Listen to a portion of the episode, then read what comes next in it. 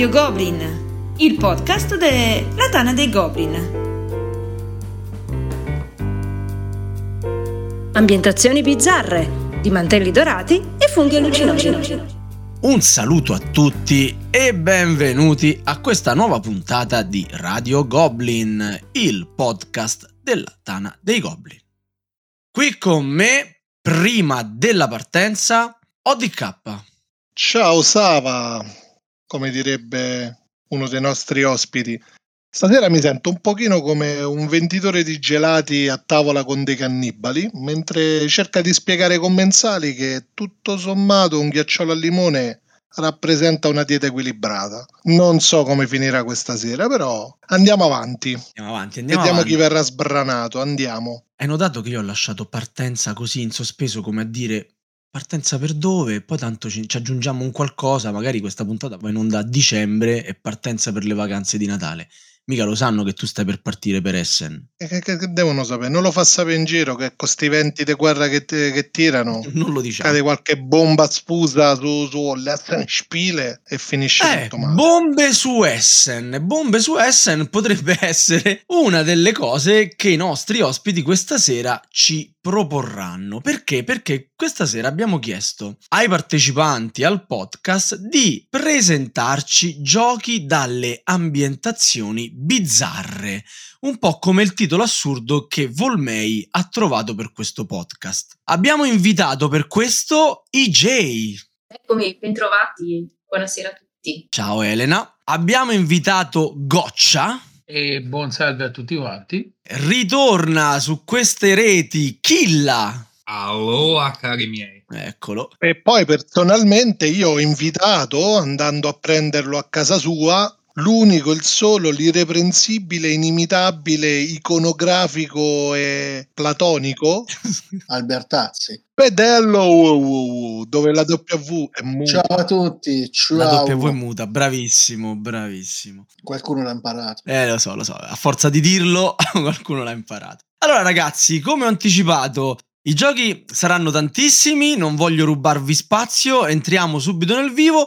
Sappiate solo che io e ODK alla fine esprimeremo giudizi su queste ambientazioni bizzarre. Siamo tutti cavalieri in questo podcast e lasciamo lo spazio iniziale alla nostra IJ. Un piacere, guarda, ci tengo a dire che sono stata la prima ad alzare la mano su- sui volontari per Vero. partecipare a questo podcast perché veramente eh, se, sono- se- c'è un gioco con un'ambientazione bizzarra mi, mi attrae. Ottimo. Quindi di- dove ci porti come prima ambientazione? Il primo gioco di cui vi parlo è The Field of the Cloth of Gold del 2020 di Tom Russell, ora Amabel Holland della Holland Spiele. È un gioco nato per celebrare il cinquecentenario di un fatto storico che definire bizzarro è un eufemismo. Dovete sa- sapere infatti che nel 1520, precisamente dal 7 al 24 giugno, si è svolto questo incontro ufficiale tra Enrico VIII e Francesco I Enrico VIII d'Inghilterra Francesco I di Francia, in una piana delle Fiandre, in cui appunto i due regni si sono scambiati eh, regali super sfarzosi. Contano le cronache del tempo che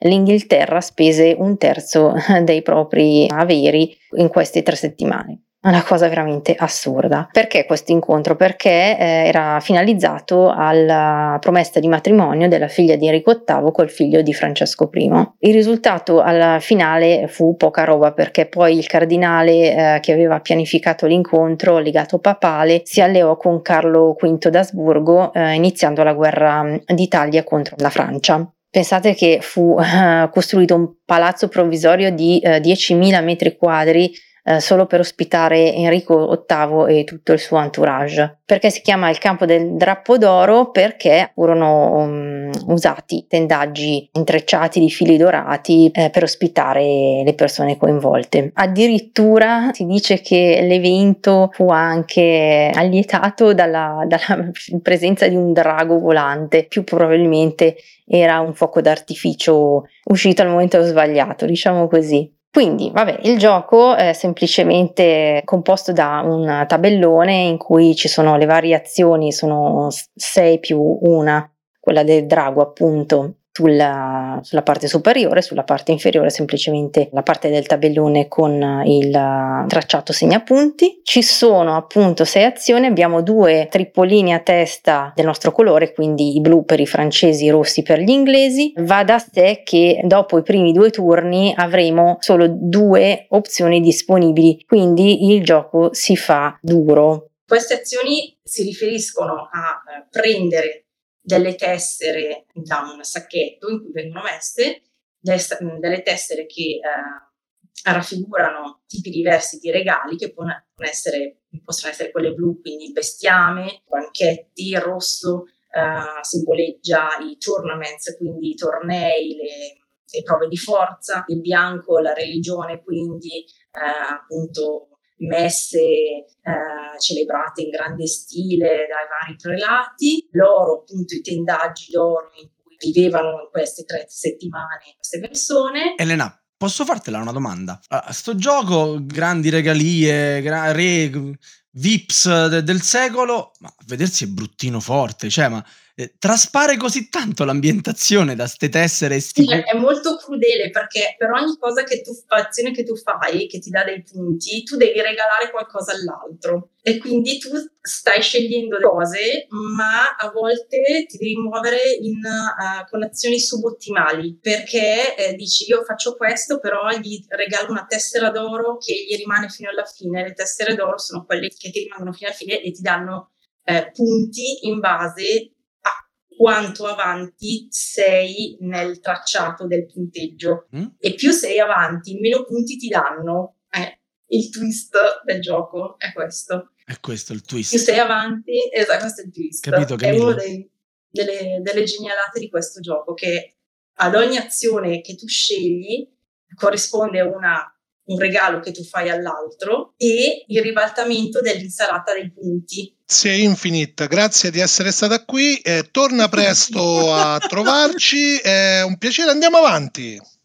Twist, ancora andate in giro con queste parole che dei poteri forti, il twist, il twist. Dai, dai, ma hai disannunciato Elena? Annunciami il prossimo gioco. Allora, per farlo in maniera elegante eh, bisogna recuperare velocemente la scaletta e passare la parola al nostro, al nostro Hoccia. Le ci sei Hoccia?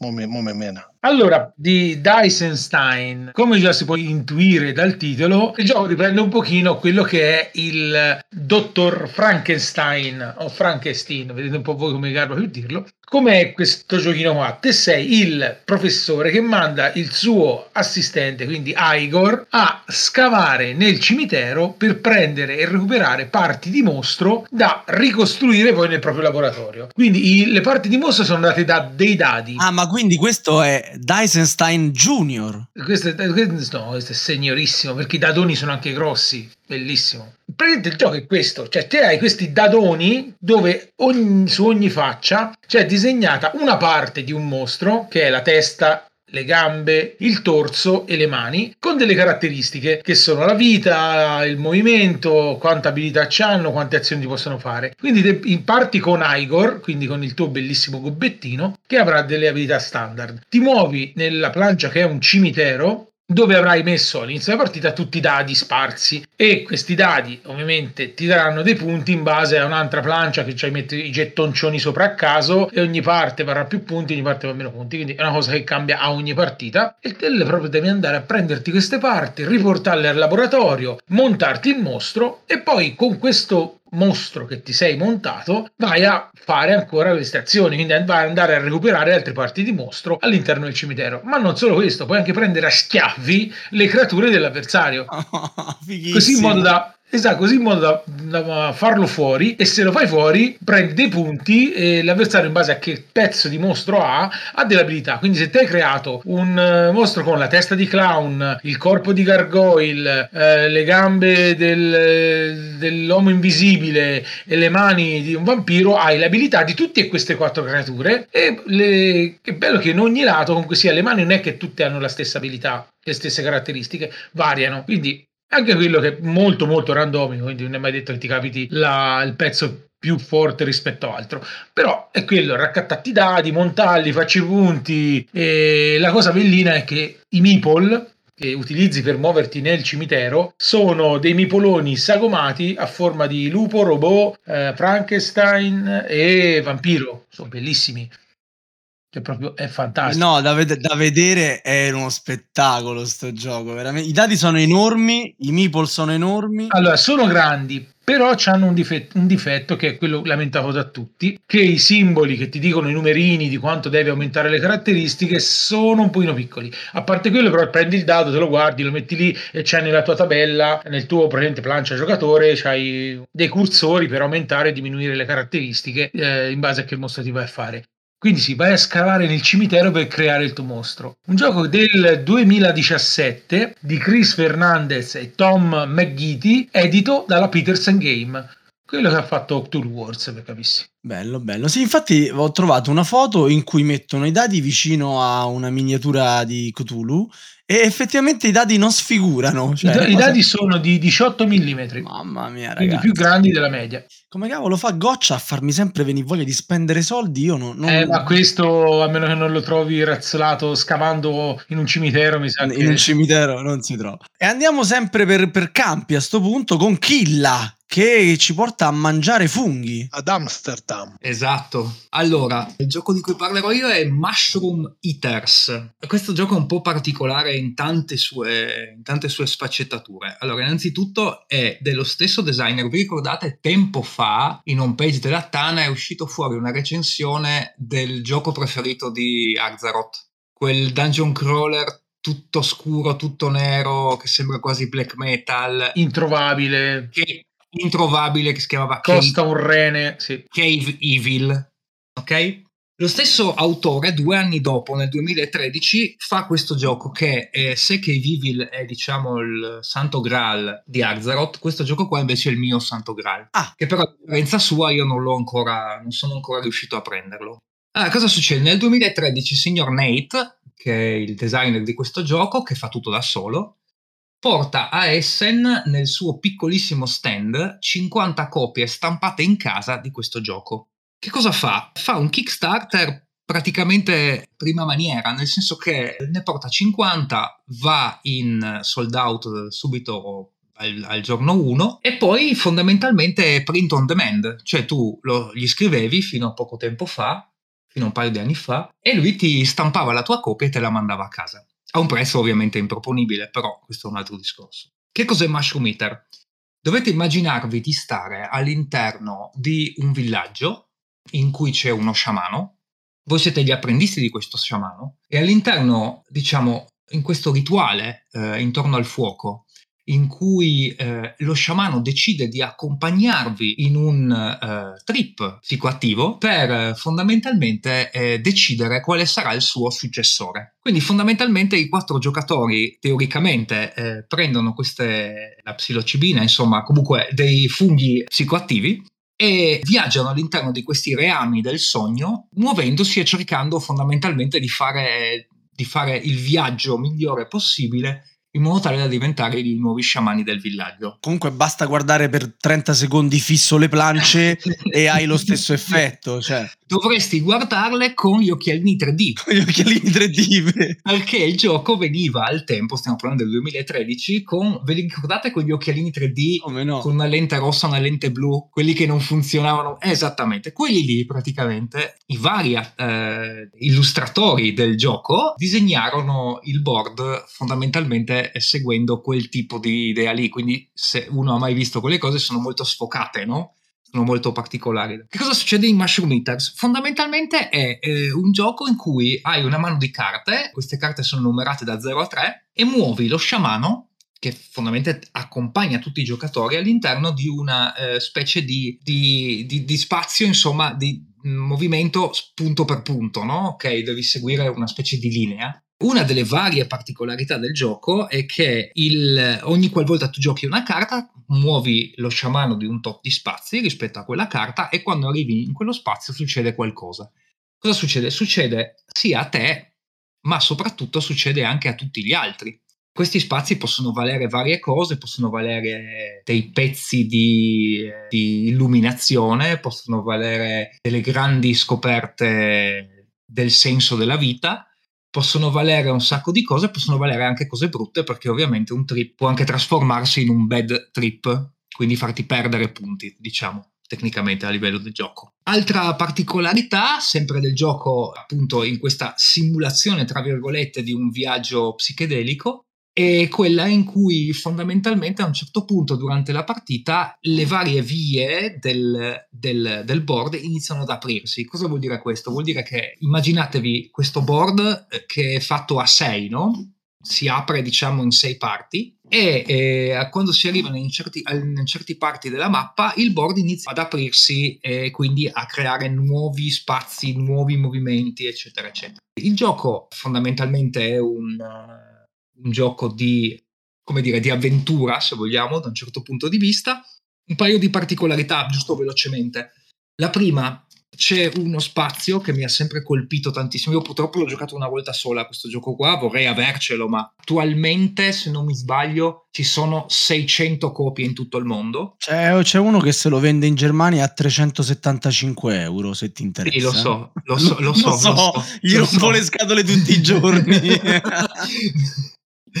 Eh, ci sono 600 copie in tutto il mondo e da quello che, se, che, si sa, insomma, non verrà mai più stampato. Cosa succede? C'è tra le varie cose che succedono all'interno degli spazi, insomma, in realtà eh, il gioco ha anche un, un minimo, insomma, tra virgolette, di eh, gestione strategica, ma è molto relativa in realtà. C'è uno spazio che mi ha sempre fatto impazzire che è eh, lo spazio talk. Cioè a un certo punto tu arrivi in questo spazio e che cosa succede? Mentre sei all'interno del tuo trip hai scoperto una grande verità del, dell'universo. Però c'è un problema fondamentale, che stai messo male in generale quando fai questo tipo di esperienze e quindi hai un'enorme difficoltà a spiegare e a parlare con gli altri giocatori di questa tua di questa tua illuminazione, di quello che hai scoperto, di quello che hai trovato. Meccanicamente il gioco lo fa attraverso questo board che si chiama appunto board del, del talk,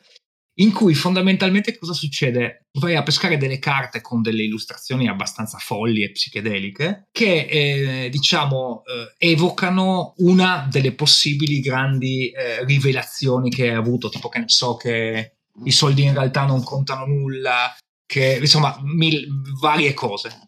E la roba divertente qual è? È che tu, il gioco meccanicamente cerca di trasporre questo fatto qua facendo cosa? Facendo scambiare queste carte tra i giocatori, utilizzandole per dare dei bonus o dei malus alle persone che lo ricevono o che lo hanno scoperto.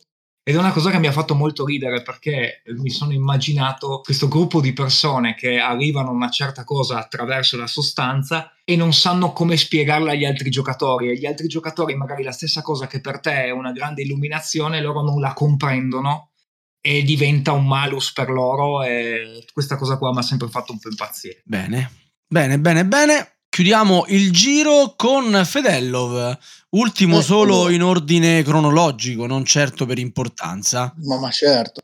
Allora, il gioco è, di cui vi parlerò, si chiama Holding On, The Trouble Life of Billy Kerr, un cooperativo in cui aiuteremo un malato terminale in coma a finire i suoi giorni. Ah. Non è vero, lo dico soltanto perché volevo scombinare la scaletta sala.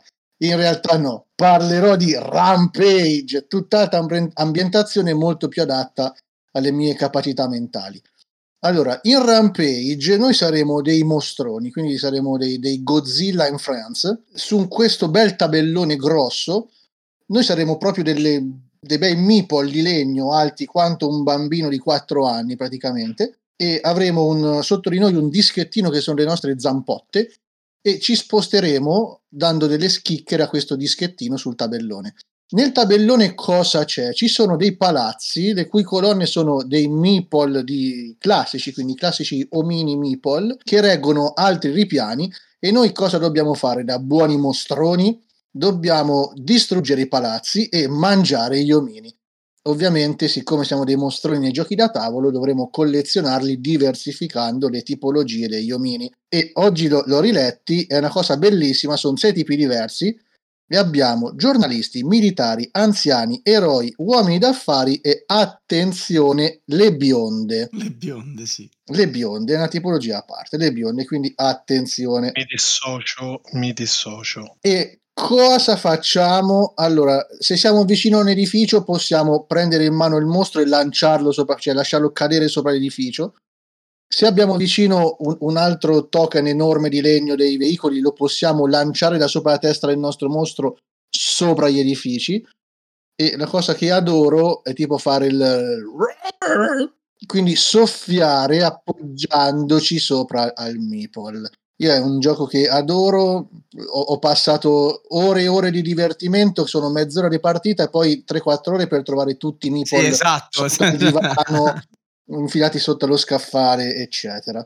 Questo è quanto, ragazzi. Non la faccio lunga e brodosa perché ci sono altri esperti per Ma farla. c'è anche l'espansione del, dei vecchietti che vanno in ritiro nello spazio. No, questa mi manca. Non me la dovevi dire, goccia, maledetto. Vedi, mica lo fa solo con me l'effetto quello di spendere cose. Eh, allora, a parte che è una, cosa, è una cosa semplicissima perché è una plancettina di cartone dove c'è disegnato un razzo con cinque spazi, te praticamente ci vai a mettere i vecchiettini che scappano dalla Terra col razzo e vanno in pensione e scappano alla posta. Ma che maledetti. Ma è fantastico. E comunque, cosa. per vostra informazione, non lo troverete mai più come Rampage perché soltanto io e il Goccia, che siamo bravi, ce l'abbiamo così, lo trovate come Terror in Meeples City. Io devo controllare la mia copia. Non sono sicuro di avere Terror in Meeple City. No, mi sa che c'è è Rampage, Rampage la tua. Bravi, tutti bravi. Bene, primo giro chiuso. Iniziamo il secondo giro. Torniamo da EJ. Sta giostra gira forte. Sì, sì, vai, vai. Mena forte che i tuoi colleghi qui hanno dato. Dei... Fo- adesso parto con le bombe. Eh. Inizio con, continuo con Bemused Bemused. Esatto, Bemused. tipo io faccio quello con i gesti per i non udenti. Esatto, sì. Il gioco della scalabilità, diciamo non da pandemia, 4-6 giocatori, del 2017 di Jim Felli, il, mm, concedetemelo, credo che sia veramente con l'autore di Mushroom Eaters eh, il re del weirdo, veramente. Se c'è un autore che sta facendo un punto d'onore nel creare giochi dall'ambientazione strana è proprio lui. Si, sta, si tratta di un social game, non social deduction, attenzione. L'autore racconta che il tema del gioco gli è venuto in mente guardando un programma in tv che parlava delle muse e del fatto che ognuna proteggeva un'arte e gli artisti relativi. Il programma trattava la cosa in modo buffo, leggero. Lui ha preso questo tema e l'ha trasformato in qualcosa di parecchio più dark. Nel gioco siamo una delle capricciose muse e vogliamo primeggiare ad ogni costo sulle altre arti e, sulle altre muse. Ogni musa, ovviamente c'è la musica, c'è la poesia, c'è l'arte di recitare in teatro e via dicendo. Ogni musa ha un suo tetto, un protégé e ogni protégé ha un gemina, un altro degli artisti in gioco a cui è legato da un sentimento, può essere amore, odio, rancore. Vengono distribuite delle um, carte iniziali e a ogni turno se ne giocano alcune sugli altri artisti e se ne pescano altre. Le carte, ecco questo è importante, si, si differenziano in carte dubbio e carte paura. Se un artista ha cinque carte di queste, impazzisce cioè diciamo nella metafora del gioco i dubbi sulla sua bravura l'hanno portato fuori di senno. Se mh, di queste cinque carte invece ce ne sono tre paura, quelle col teschio, allora questo diventa un fantasma, cioè l'artista non ha retto alle critiche e si è tolto la vita. Attenzione che la condizione di parzia è eh, reversibile, ci sono poteri che fanno togliere le carte dubbio o paura. La condizione di fantasma ovviamente no. Jim Felli crea roba strana sì, ma eh, molto coerente. Quello che possiamo fare durante il turno è altrettanto condizionato dal nostro stato mentale, cioè da sani abbiamo ampia libertà di azione, tutte le carte disponibili dal nostro, dalla nostra mano. Da impazziti abbiamo solo due carte disponibili e da fantasmi buttiamo negli scarti tutto il nostro bel mazzo e semplicemente peschiamo una carta paura e la pioppiamo a chi ci pare, terrorizzando quindi nel sonno chi ci ha ridotto in questo stato. No? Si può vincere, attenzione, che bella cosa, si può vincere in ogni stato di sanità, di pazzia o di fantasma. Il punteggio cambia in base a come si diventa più i, in più eh, di tutto questo i, i, i, punti aggiuntivi se il, il nostro Gemina è nello stato richiesto dal setup del gioco. Sempre riguardo alla coerenza del mondo creato, Pelli nel regolamento dà una spiegazione alla possibilità di vincere in tutti gli stati. Quindi vince un artista sano di mente eh, viene lodato dal mondo intero e i suoi lavori diventano una pietra miliare, ad esempio la scultura classica. Vince un pazzo, eh, la creatività spinta al massimo, quindi la visione eccentrica dell'arte di questo virtuoso scardina le regole. Ecco, fare l'esempio del surrealismo. Vince un fantasma, la vecchia estetica distrutta, nasce una nuova era artistica e i nuovi mezzi di rappresentazione, ad esempio le installazioni e l'arte multimediale. Chiudo con questa cosa che appunto a proposito di multimedialità, questo tema della fragilità degli artisti che sembra davvero molto cupo, mi ha ricordato la famosa performance di Lady Gaga di parecchi anni fa, eh, di Paparazzi. Eh, andatela a rivedere perché merita. E ho anche il più recente video della fama di Rosalie. Figo! Performance, questa è performance. Questa è performance. Questa è performance, il gioco dura una quindicina di minuti, è eh, molto, molto veloce. Devo dire che da oggi la mia parola preferita è vernissage. E invece quella da, di goccia, qual è la tua parola preferita? Lasagna. Ah, eh. Forse cabuto sumo? Anche, anche, non è quella tra le preferite, ma ne posso tranquillamente affrontare il discorso senza assolutamente problemi. Cabuto sumo, questo gioco è uscito l'anno scorso dove degli insetti fanno ovviamente sumo. Cioè, lo scopo del gioco è tu con il tuo insetto devi spingere l'altro insetto fuori dal ring. Tutto questo spingendo altri dischetti più grandi o più piccoli con il ditino all'interno del ring. Quindi con, eh, non so se vi ricordate le macchinette che ci buttavate una monetina e c'era la palettina che spingeva avanti e indietro e spinge in quella maniera lì. Spingi i dischi per far cascare. Io non ho mai visto nessuno vincere a quelle macchinette, non ho mai visto uno che gli cascavano tutti i soldi. Ma com'è? A te ti è capitato? L'hai visto te uno che vinceva? No, non ci giocavo perché vedevo che nessuno vinceva, insomma, mi pischero. No, vabbè, nemmeno io ci giocavo, però ero lì che guardavo e dico adesso cascano. Adesso se le mette, cascano. Se le mette, eh, no, rimanevano in bilico magari per un millimetro, ma non cadeva niente. E quindi il gioco è questo qui. La cosa bella è che, a parte giocare uno contro uno, oppure tutti contro tutti, o a squadre di due contro due, ogni insetto ha dei pezzi unici eh, da utilizzare, tipo c'hai lo scorpione che ha la coda, proprio il meeple di legno a forma di coda da spingere all'interno. Oppure c'è lo, scara- lo scarabeo stercolaro, continuo a dire che è il meglio di tutti perché c'è il pallettone marrone. Vi posso immaginare, cioè vi lascio immaginare che cos'è questo pallettone marrone, più grosso di tutti da spingere nel mezzo e butta fuori tutto quanto. È semplice come gioco, ma asimmetrico con, con, i poteri, poi c'è la versione avanzata dove te c'è più roba da utilizzare, c'è i poteri speciali degli insetti. Nelle espansioni ci sono altri insetti diversi rispetto a quelli che trovi nel base e hanno fatto un'altra espansione proprio da wrestler dove c'hai i tavolini, le sedie, è spettacolare. Cioè, oppure c'è una cosa tipo a forma di bara da lanciare e tirare in mezzo alla, all'arena, che questa arena è un tondello che rappresenta un ceppo di legno in 3D e c'hai sta rampettina, te la metti, te la giri dove ti pare proprio per spingere tutti questi pezzi. Semplicissimo, fatto da Tony Miller e sfornato dalla Board Game Table che ha fatto tutti questi giochini simpatici con uh, vari svariati temi. Di una semplicità e di una velocità che ti metti lì, bubu, tre secondi finisce. Delle volte fai prima a finire il gioco a perdere che a, che a fare il setup delle volte. Bene, bene. Camillo, ti ha convinto sto gioco delle monetine con gli insetti? Ah, un gioco che il mio falegname con 10 euro fa farebbe meglio. farebbe meglio. No, sicuramente de- i Dextery Game, come, che, come, dicono quelli bravi, sono sempre interessanti, hanno sempre il loro pubblico. E ti ci fa anche le unghie volendo. Falegname con 10 euro, certo. E il falegname di Killa con 10 euro ce lo fa Wombat Rescue? Ma neanche. Ma neanche 10 euro? no, impossibile. Allora, Wombat Rescue è un gioco che ricordo con particolare simpatia. Ma che gioco assurdo è? per un motivo in particolare. Allora, un po' perché eh, mi ha fatto imparare delle co- mi ha fatto imparare delle cose su i wombat o i wombati, non so come si dice in italiano, che non conoscevo. Ma soprattutto dovete immaginarvi che era l'anno 2015.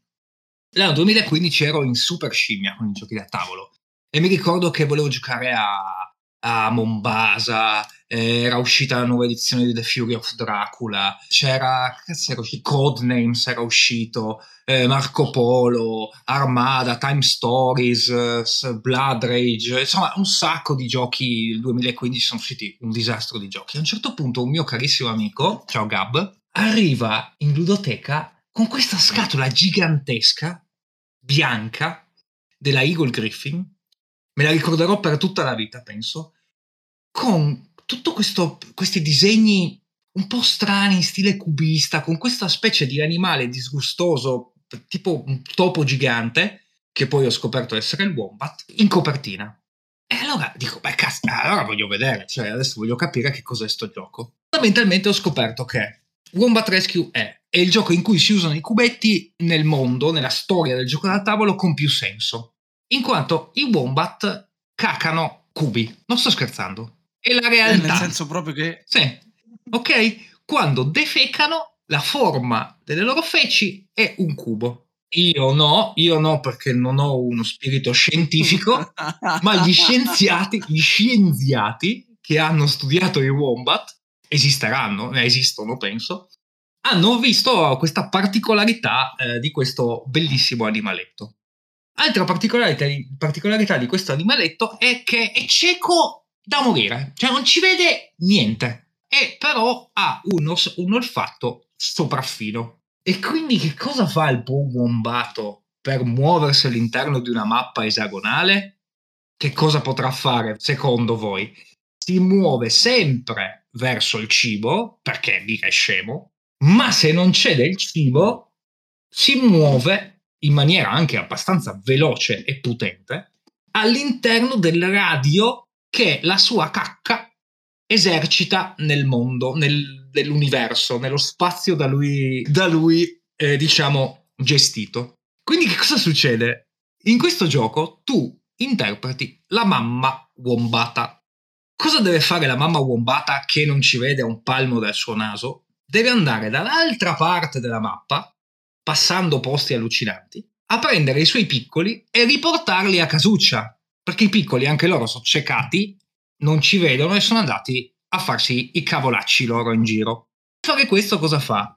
Si muove eh, cioè, eh, cercando di capire quello che succede intorno a lei, quindi si muove su questa mappa esagonale andando sempre verso il cibo se c'è. Se c'è il cibo lo prende e se lo mangia. Se se lo mangia entra dentro il suo apparato digerente quando arriva alla fine del suo apparato digerente, lei giustamente, come è normale per tutti i mammiferi, lo espelle a, eh, a forma del cubetto del suo colore. Questo cubetto del suo colore gli dà la possibilità di muoversi in maniera molto più semplice perché ha capito dov'è in quel momento. E quindi fondamentalmente ti fa, ti fa, questo gioco ti fa capire quanto importante è il tuo naso. Soprattutto che farla tutti i giorni aiuta, aiuta un metabolismo. Esattamente, oltretutto se mangi un sacco di verdure. Quindi fondamentalmente io non ho altro da dire se non che Wombat Rescue è il gioco in cui la mamma Wombato deve seguire la sua cacca per andare a prendere i suoi piccoli e riportarli indietro. Tutto questo cercando di salvarsi, di scappare dal cattivissimo, dal cattivissimo dingo. Perché il dingo è un po' un problema, perché il dingo è... anche lui ha fame, però non mangia le verdurine, ma gli piace mangiare i wombati.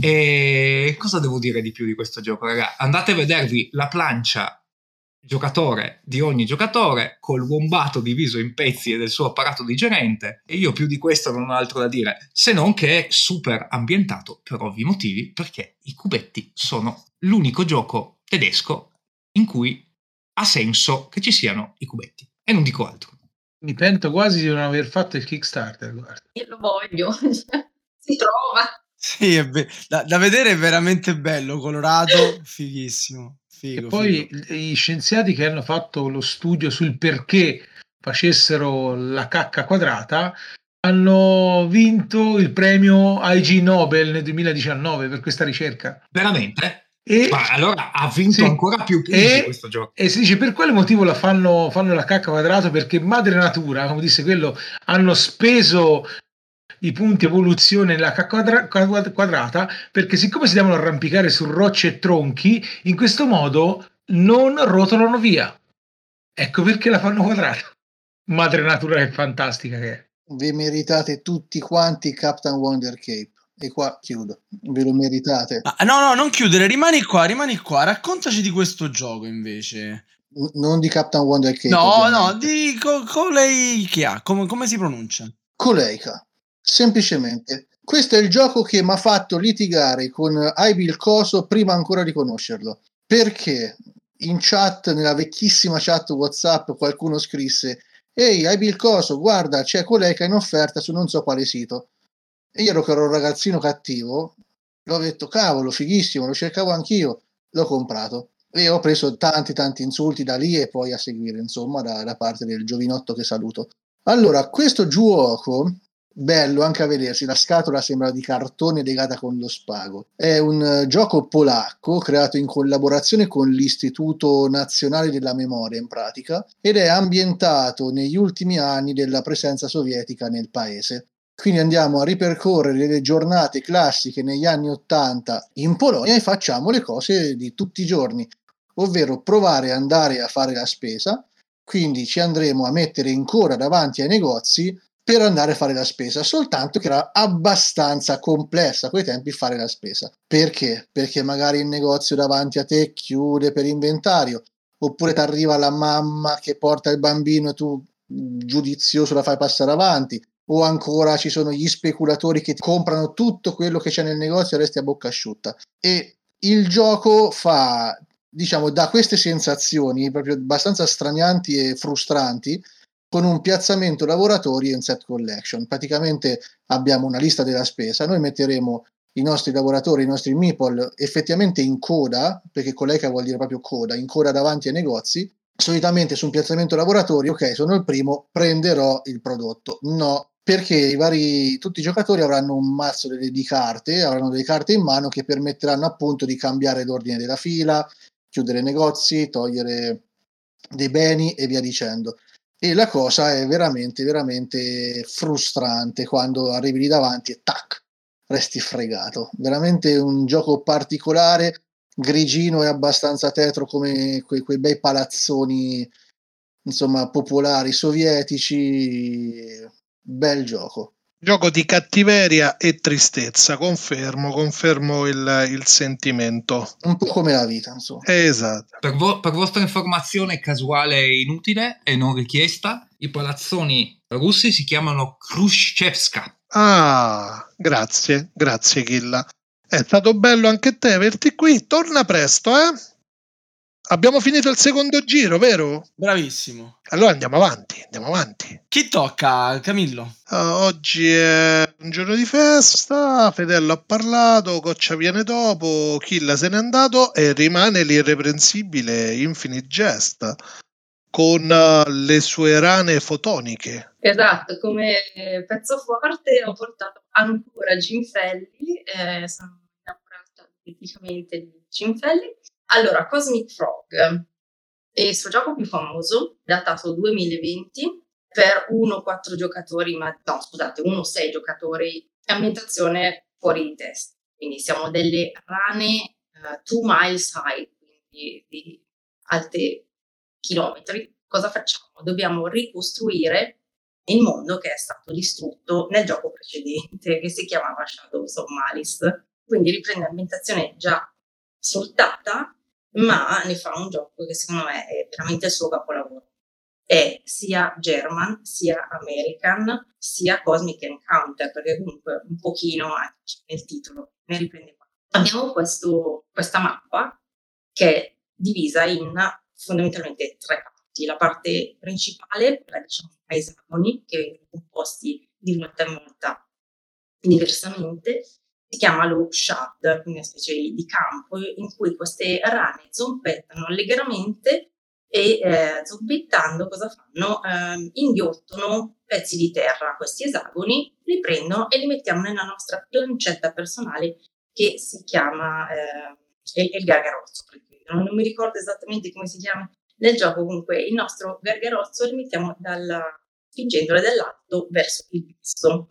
Una volta che sono in questo posto, se veniamo, se, se si verifica un compartimento nello shard, il, la, la persona che ci colpisce può prenderci dal gargarozzo questi pezzi di terra e mettersi nel, nel proprio. La parte esterna della, della mappa invece è la etera, uh, l'etere, dove possiamo essere spinti involontariamente dai pugni, diciamo dai colpi dell'avversario, oppure possiamo andarci volontariamente per rigurgitare questi, questi, questi pezzi di terra, dove li rigurgitiamo nel Vault, un'altra nostra plancia personale, dove in questo caso non ci possono quasi essere tolti. E in questa plancia personale che si chiama Vault è l'unico posto dove andremo a uh, fare punti alla fine del gioco. Oltre a tutto questo, abbiamo dei poteri asimmetrici personali che vengono assegnati all'inizio del gioco, ma che poi cambiano all'interno del gioco nei vari, nei vari giri di, di, carte. Sono diversissimi uno dall'altro e sono tutti fighissimi. Possiamo, possiamo prendere i pezzi di terra anche non, uh, non, solo quello dove siamo noi, ma anche quelli adiacenti. Uh, possiamo guadagnare energia, tra l'altro l'energia questo gioco si chiama UNF ed è simboleggiata da dei cristalli grossissimi, trasparenti, fighissimi anche questi. Abbiamo veramente tantissime tipologie di, di rane, le carte sono bellissime, sono disegnate in uno stile psichedelico, una diversa dall'altra e una più bella dell'altra. Ci sono altri tipi di, ah, c'è altra ciccia al fuoco, ci sono altri tipi di combattimento. Se ne, nello shard, appunto, la, la cosa peggiore che ci può capitare è che ci venga tolto quello che abbiamo nel nostro pancino, se veniamo sollecitati al combattimento nella, nella parte esterna, possiamo finire nelle outer dimensions. In queste outer dimensions è l'unico posto eh, in cui possiamo eh, essere privati delle tessere eh, della, del terreno che abbiamo nel nostro vault, preziosissime perché, ripeto, è l'unico modo per fare i punti alla fine partita. Eh, il, I vari combattimenti sono tutti a suon di dadi, il tutto sembra molto caotico, nel senso che eh, c'è un ordine di turno assolutamente casuale perché ci è dato dalle, da delle carte che rappresentano i, colori dei vari giocatori che vengono mescolati all'inizio di ogni round e quindi può capitare di fare tre round di fila e poi resto della partita senza fare nulla.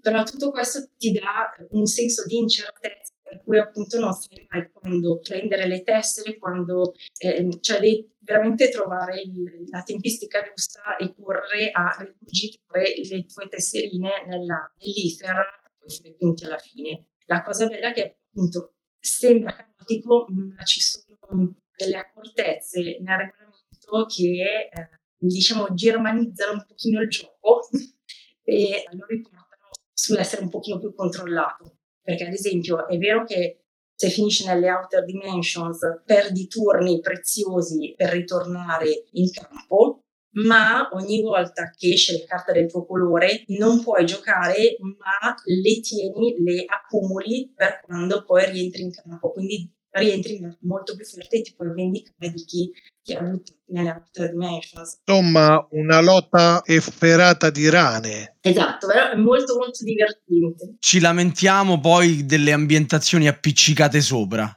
E, e, e, e il secondo della, del giro, del terzo giro è goccia, quindi Baker's Row. E quindi venghino, signori, venghino, perché qua andiamo al circo a vedere le stramberie delle stramberie. In Berkestrow appunto come dice Berkestrow saremo gli ometti con eh, il megafono in mano a dire venite venite che qua c'è gente strana le attrazioni più buffe del mondo ve le troverete qua dove praticamente dovremo creare delle attrazioni per attirare più gente possibile e queste attrazioni, eh, attrazioni sono abbastanza stramboide, tipo ciclopi, eh, donne gorilla, oppure tu c'hai dinosauri, mostri vari, gente stramba, quello classico da, da circo de, degli orrori.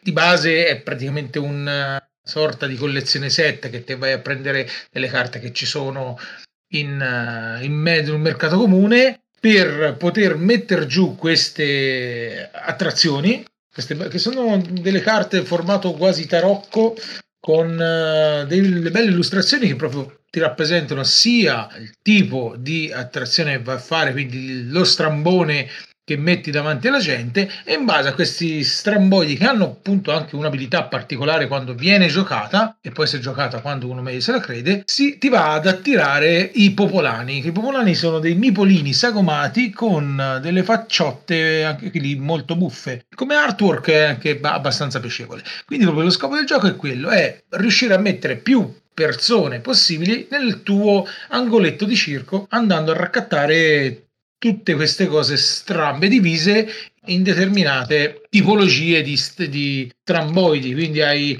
le cose esoteriche, eh, le, le persone, gli animali, o meglio, gli animali, le, le persone mezze miste che ci sono. Devo dire che nella sua semplicità come tipo di gioco è particolare proprio per, per questo qui. Un'ambientazione da circo dove il segnapunti è il classico eh, livellone dell'uomo forzuto che batte il martello e sale su e ding. Quindi ci si sente, ci si sente su questa, su questa cosa, nonostante la sua semplicità. Poi se avete modo di andarlo a guardare anche con le illustrazioni che sono fatte, proprio questo to, questa tonalità bella cupa con uh, tutto quanto, sia dalle persone che ti tiri dentro alle attrazioni che vai a vedere, hanno la sua bella particolarità del gioco. Bene, ottimo. Questo è stato particolarmente veloce, bravo guadagni un com'è un gelo com'era il tuo gelo gettone il ge- gettone, Ge- no, gettone di gelone lo guadagni te io al massimo due gole d'oro e si stai buono.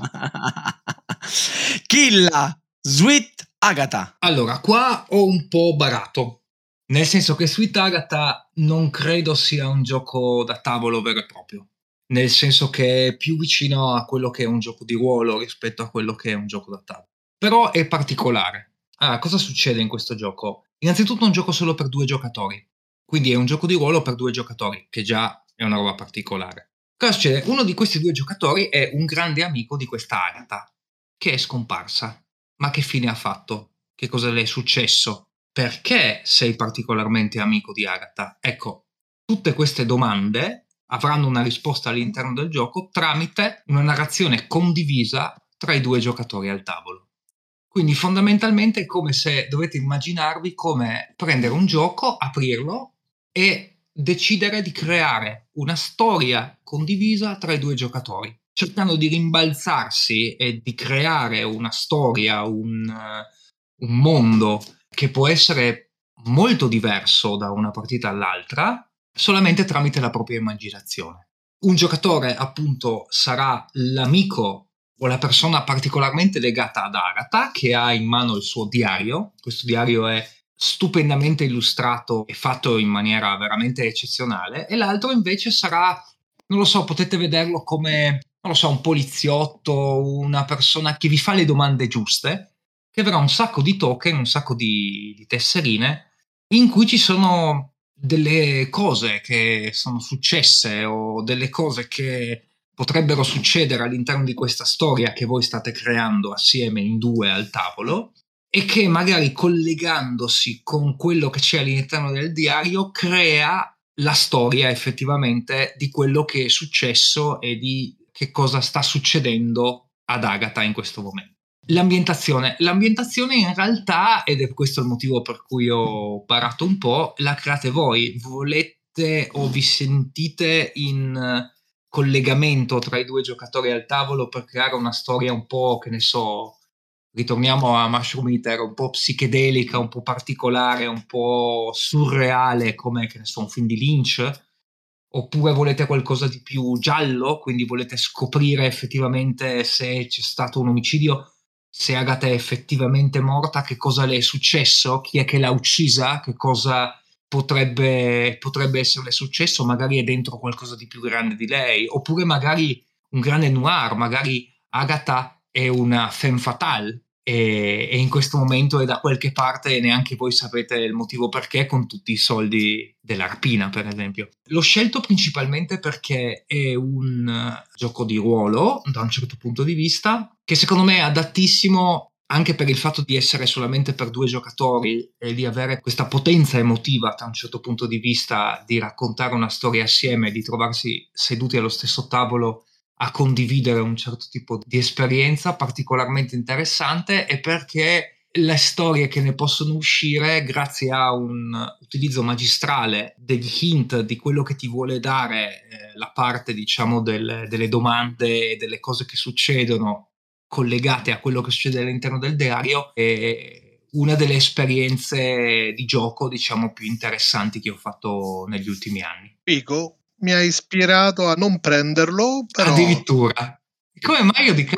Perché? No, no, non mi hai convinto con la, con la tua abile. No, non sto dicendo che è brutto, ok, però non, non mi hai non mai stimolato la, uh, l'acquisto. Non lo so, Agata. Boh. Agata Boh e Fede Yumi Yumi Pancake. Vediamo se ti stimola questo. Parlando di, di, cibo, faccio un piccolo fuori menù, visto che chi l'ha barato, se volete un bel GDR fuori dagli schemi, io consiglio Green Ox, ambientato in un ospizio, sarete i vecchietti dell'ospizio, avrete a che fare con alieni, mummie e cose che la vostra fantasia vorrà. ma io, io, ti, io, ti, butto fuori un GDR intimista, un po', ra- un po romantico, un po' che tu, cacchio, i cosi, cioè una roba sì, proprio, sono, sono un proprio una roba dozzinale. proprio dozzinale. Dozzinale, esattamente. Allora, torniamo invece a Yumi Yumi Pancake, capolavoro della Korea Board Games.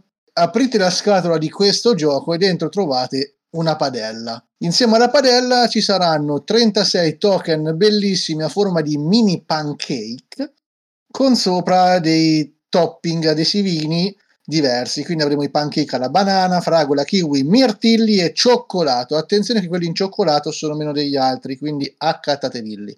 Cosa facciamo in questo fantastico gioco? Noi siamo dei cuochi di pancake, quindi metteremo 8 pancake nella nostra padellina. C'è la padella, c'è la padella c'è per davvero. C'è padella per davvero. È aderente aderente all'ambiente la padella è aderente esatto l'ambientazione è molto aderente al gioco allora, il gioco è un capolavoro, c'è cioè difficoltà 1 su BGG, ma metterei anche in so 0,5 fosse possibile. Allora, metti 8 pancake a faccia in su nella padella, poi devi dare la spadellata e devi riuscire ad averne almeno due a faccia in giù. Dopodiché scegli un giocatore, quello meno attento al tavolo, e gli dici ma sotto questo pancake a faccia in giù, secondo te che topping c'è? Se quello indovina, si becca il pancake, se invece non indovina, te lo prendi te.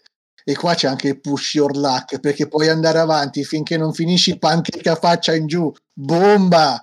Quindi in questa componente di deduction e memory, come dice BGG, uno va avanti fino a quando non ha 12 pancake dalla sua parte e vince diventando la divinità imperatrice mondiale dei Yumi Yumi Pancake, oppure finché non finiscono i pancake e chi ne ha più ha vinto. Queste sono le ambientazioni che vuole il nostro pubblico. Terribile. eh, questa però ragazzi... Grazie Fedello di essere sì, venuto. aspetta, io ho una domanda. Solo, ho solo una cosa da eh, dire. Eh, io, Posso vai, vai, poi io. Piano e dozzinale. Eh sì, certo. Io volevo chiedere, ma se spadellando qualcosa finisce fuori? C'è una regola che dice quello che bisogna fare? Sì, la, la rimetti dentro a faccia in su. Perché non sono cattivi, non sono punitivi. Mannaggia. Vi dico soltanto che questo gioco è stato giocato ed acquistato alla GobCon Deluxe 2020, l'ultima, e il campione Goblin di Yumi Yumi Pancake è Triade. Grande, grande David. Eh sì. Eh sì. Va bene, va bene. E ora eh, la puntata finirebbe qui. Abbiamo fatto tre giri, tre titoli a testa, quattro ospiti, 12 ambientazioni bizzarre e invece no perché i maschi alfa di questo podcast hanno voluto strafare e ci propongono velocissimamente un ultimo titolo per salutarci col sorriso. No, no, no, uè, ma maschi alfa, eh, pure io. Pure te, Eh, ma tu eri compresa nei maschi? ok. alfa. Però io non ce l'ho il tuo titolo, Elena. Fa niente così. eh, Ti ah, faccio una un po'- domanda, dai, facciamo così. Allora, Visto che è piaciuto Ver- Vernissage, dico, dico anche un po' tu, così. allora, Proprio in due secondi, ambientazione comunque strana, strana per un, un German Obsession, dai. Eh, in onore della, della regina Elisabetta. Eh, dai, Buonanima. Esatto, buonanima. Un gioco ambientato nella campagna inglese vittoriana in cui fino a sei famiglie eh, cercano di recuperare il prestigio del tempo che fu a suon di inviti prestigiosi, cene altrettanto allettanti, servitù, il meglio che c'è in giro.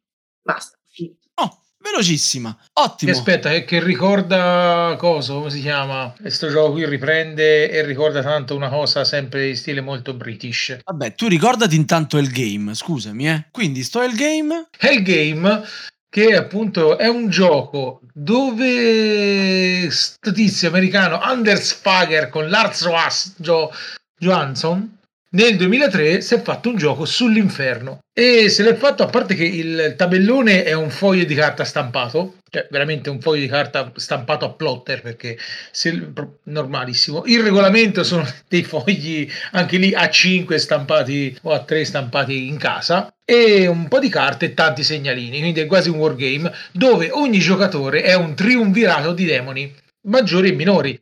E deve fare bella figura con eh, Lucifero e raccattare più anime possibili utilizzando i propri demonietti eccetera eccetera ma il tutto è dato da delle carte che in queste carte se avete modo di guardarle ci sono delle foto fatti da amici e gli stessi autori proprio foto vere e proprie che sono abbastanza inquietanti. Alcune un po' ritoccate con eh, il computer altre messe lì a caso dice guardi perché perché no proprio pro- ti rimandano molto ai film horror di serie Q e anche Z una secchiata di segnalini e mentre sei lì che vai alla conquista del- dell'inferno che tra l'altro la- il tabellone è fatto come i, i gironi i- infernali, eh. esatto gironi danteschi perché Ci sono quelli affetti da PA? eh, voglia te, ci sono anche quelli lì, proprio Sono- un angolino piccini piccini. Quindi sei lì, ti muovono tutti questi segnalini proprio a wargame. E quelli che dicono questa regola non me l'avevi spiegata ci sono? È nell'espansione. Ah, ho capito. Eh, nel 2003 nell'espansione quella la trovavi. La cosa simpatica di questo gioco, che te comunque sia utilizzi demoni, te ne muore qualcuno perché addirittura uh, Uriel, l'angelo, scende giù e falcia un po' di demoni e lo puoi chiamare te, essendo un demone, poi di io, c'è qui roba che mi rompe le scatole. Puoi alt- prendere altri demoni, ma in sta sacchia- secchiata di carte ci sono tre carte dove c'è disegnato, dove c'è scritto 6. Se te in qualsiasi momento del gioco hai le tre carte con scritto con 666, hai vinto Ah, in automatico.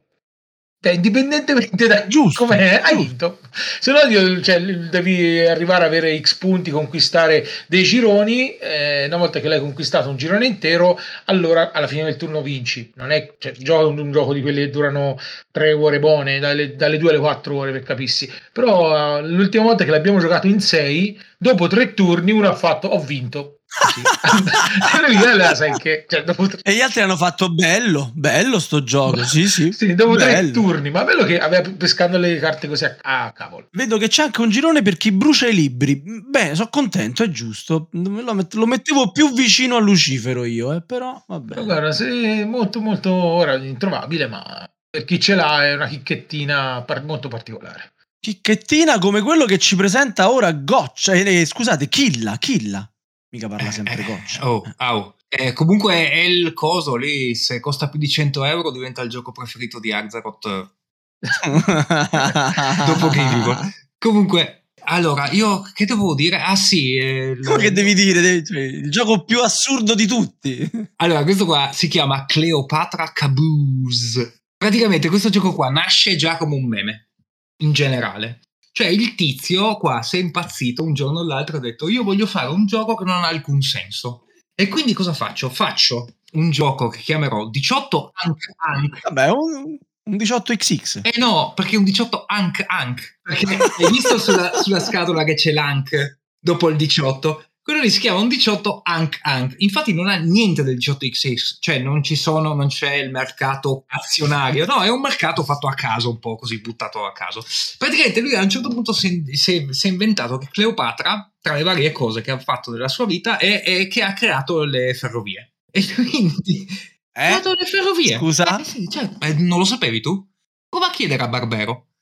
Lui sicuramente ti dirà. Mi ma- mi Lui ma- sicuramente ti dirà che, che è corretto storicamente. Comunque, fondamentalmente, cosa succede? Questo qua si è impazzito. Allora, a un certo punto ha deciso di fare questa cosa qua in cui è una specie di boh, euro, non so come dirti, fai, vinci coi punti vittoria, in cui hai delle azioni da fare e oltretutto le carte azione del gioco sono basate su dei designer di giochi da tavolo famosi, ma visto che non ha avuto i diritti per poter utilizzare il nome, che cacchio so io, U- Uwe Rosenberg, gli ha messo degli altri nomi a caso, in cui fondamentalmente tu cosa devi fare? Devi prendere queste specie di eh, sarcofagi su rotaie e portarli da una parte all'altra della mappa che è collegata da- del Nilo, esattamente, Nilo. dalla mappa del Nilo in cui devi di una bruttezza oltretutto improponibile, proprio come eh, graficamente parlando. Penso che Egizia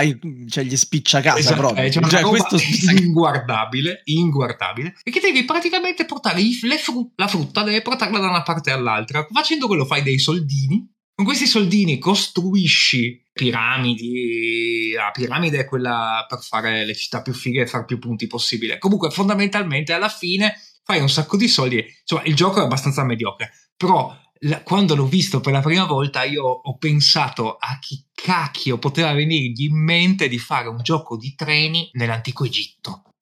Ma cioè, devi stare proprio male, ma male, male, forte. Cioè, altro che Mushroom Eaters. Mamma mia, ragazzi. Assurdo, assurdo. Quindi c'è anche Cleopatra nel gioco per mantenere Dovrebbe aderenza, anche diciamo, ci sono, storica. ci sono delle- a mio ricordo, perché l'ho giocato miliardi di anni fa. Non è un granché, eh, cioè abbastanza mediocre. Io, se non mi ricordo male, le carte del- delle abilità speciali sono fatte tipo come se fossero dei personaggi degli anni, fai conto, 40-50, solo con la faccia da dei egizi. Degli- degli- delle divinità egizie, sì, sì. una roba abbastanza, Le- una le roba vedo. abbastanza sui generis, diciamo. Terribile. Vabbè, questo tizio ha voluto dare una spiegazione a come sono state costruite le piramidi. Cioè, Esatto. come l'hai spostati quei No, con le blocchi frutte. con i treni fa. Perché la frutta ti dà i soldini, i soldini compri le cose, con le cose che compri crei gli edifici, gli edifici ti, fanno, ti permettono di costruire. Cioè, questo qua era un po', diciamo, un egizio tedesco. Era un Kruken Egypt. Mamma mia, ragazzi. Faceva con la frutta che ci, che ci crea un ottimo gancio co- per l'amico e compagno Fedello. Allora, l'ultimo gioco che vi propongo è un gioco astratto in cui dovremo spostarci su una griglia con le nostre unità inizialmente limitate al re e a 12 altre unità che potremo acquistare nel corso della partita. Tutto questo per conquistare la posizione centrale del tabellone o per riuscire a sconfiggere il re avversario. Detto così, gioco serissimo. 2-6 giocatori, in 3 secondo me perfetto. La cosa pazzesca che lo fa catalogare come party e wargame su BGG è che il gioco si chiama Frutti di mare, veni, vidi, antipasti e il tabellone altro non è che un piatto di spaghetti e noi avremo il nostro re granchio che chiamerà a sé tutti i vari frutti di mare per combattere contro il re avversario e gli altri frutti di mare. Quindi avremo i calamari, avremo le sardine, la- il polpo, il salmone, qualunque cosa che combatterà su questo piatto di spaghetti. Il gioco è, è bello, cioè io l- l'ho provato effettivamente, non è così male come uno penserebbe e vi lascio, allora ogni giocatore ovviamente ha un menu al cui interno trova tutti i pezzi disponibili, come si muovono, i poteri che hanno, eccetera. All'interno del menu c'è un po' la- l'ambientazione del gioco, ve la traduco al volo. È un discorso che fa il Re Granchio e dice: Fratelli dei mari distanti, amici di vecchia data, i nostri giorni di libertà infiniti per girare e popolare il nostro reame sono andati da tempo. Siamo stati sconfitti da un titano crudele da un altro mondo. Chi saranno questi titani? Ma, ma ascoltatemi, io non starò seduto e guarderò i nostri fratelli venire divorati uno per volta per l'unica ragione dei loro valori nutrizionali. In questo giorno di rivolta, in cui abbiamo, pesto, abbiamo perso praticamente tutto, niente mi resta se non la speranza. E se noi raggiungiamo la cima di questo piatto di spaghetti e reclamiamo il trono come eredi giusti, mostrere- mostreremo a questi titani dell'altro mondo cosa significa essere dei frutti di mare. Veni, vidi, antipasti. Questo è l'ultimo discorso del re Granchio prima di essere mangiato da John in un ristorante affollato, affollato a Venezia, Italia. Questo è quanto trovate nel menu del gioco. Non avrei trovato parole migliori per chiudere questa puntata. Però ODK troverà parole migliori per chiuderla questa puntata. Con estrema difficoltà.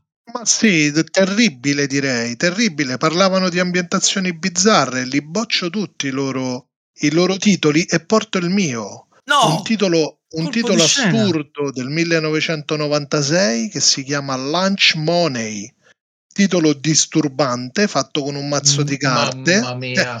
Bellissimo, bellissimo. un mazzo di carte è ambientato in un parco giochi dove i bambini si fraccano letteralmente di botte per rubarsi i soldi della merenda, con colpi negli occhi, pugnalate alle spalle, ragazzini di 5-6 anni. Grafica disturbante, bizzarro. Oh, io non sono mai riuscito a giocarlo perché il mio gruppo di gioco si è rifiutato di giocarlo Una volta che ha visto le immagini sulle carte. dopo che ha visto le immagini sulle carte. Io l'ho esatto. giocato, l'ho giocato un botto perché è, è proprio i ragazzini che si prendono a schiaffi e te giochi le carte in combo, tipo ti prendo il braccio, ti do uno schiaffo, te gli fai la contromossa, la ferri, uppercut, è fantastico.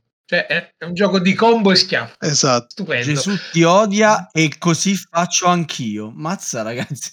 Questo è il livello delle carte, eh? Sì, è bello che le immagini sono la figlia dell'autore. Ah, Esatto. è, la sua figliola e nell'espansione Stick to Stone la bambina è un pochino più cresciuta e si vede nelle immagini però anche lì aumenta roba e se, se hai modo di giocarlo è divertente non hai idea di quante siamo presi a schiaffi veramente tanto mazzo consumato è, è stupendo, stupendo gran bel gioco Vedi? Me lo compro subito, guarda, ho deciso. Ho risollevato la puntata. Grazie. Grazie, Grazie. grazie a DK per aver dato un senso a questa puntata. e io aggiungerei anche Downtown Abbey ecco cos'è Obsession te l'ho detto che lo dicevo quando mi veniva e mi è venuto Ole.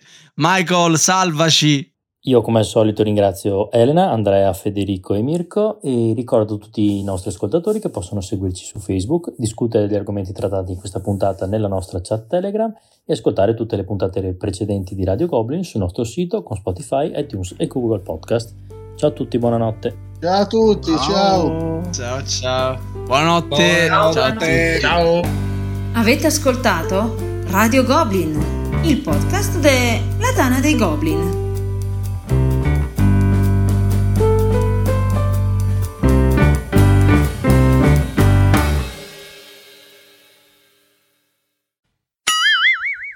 Chi ha vinto?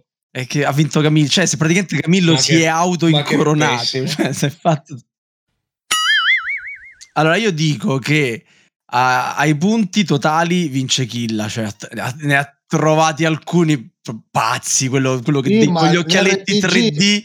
Ma ha portato un RPG, ragazzi, dai. No, no, no. punto. Però il gioco che se lo trovassi domani lo comprerei è Deinstein. lo voglio, lo voglio, lo voglio. Ma che vuoi fare come Gabby il coso? Vuoi comprarlo e poi mi dici io l'ho comprato, io lo ce l'ho. gna gna gna gna. Esattamente, fa come collega, invece no.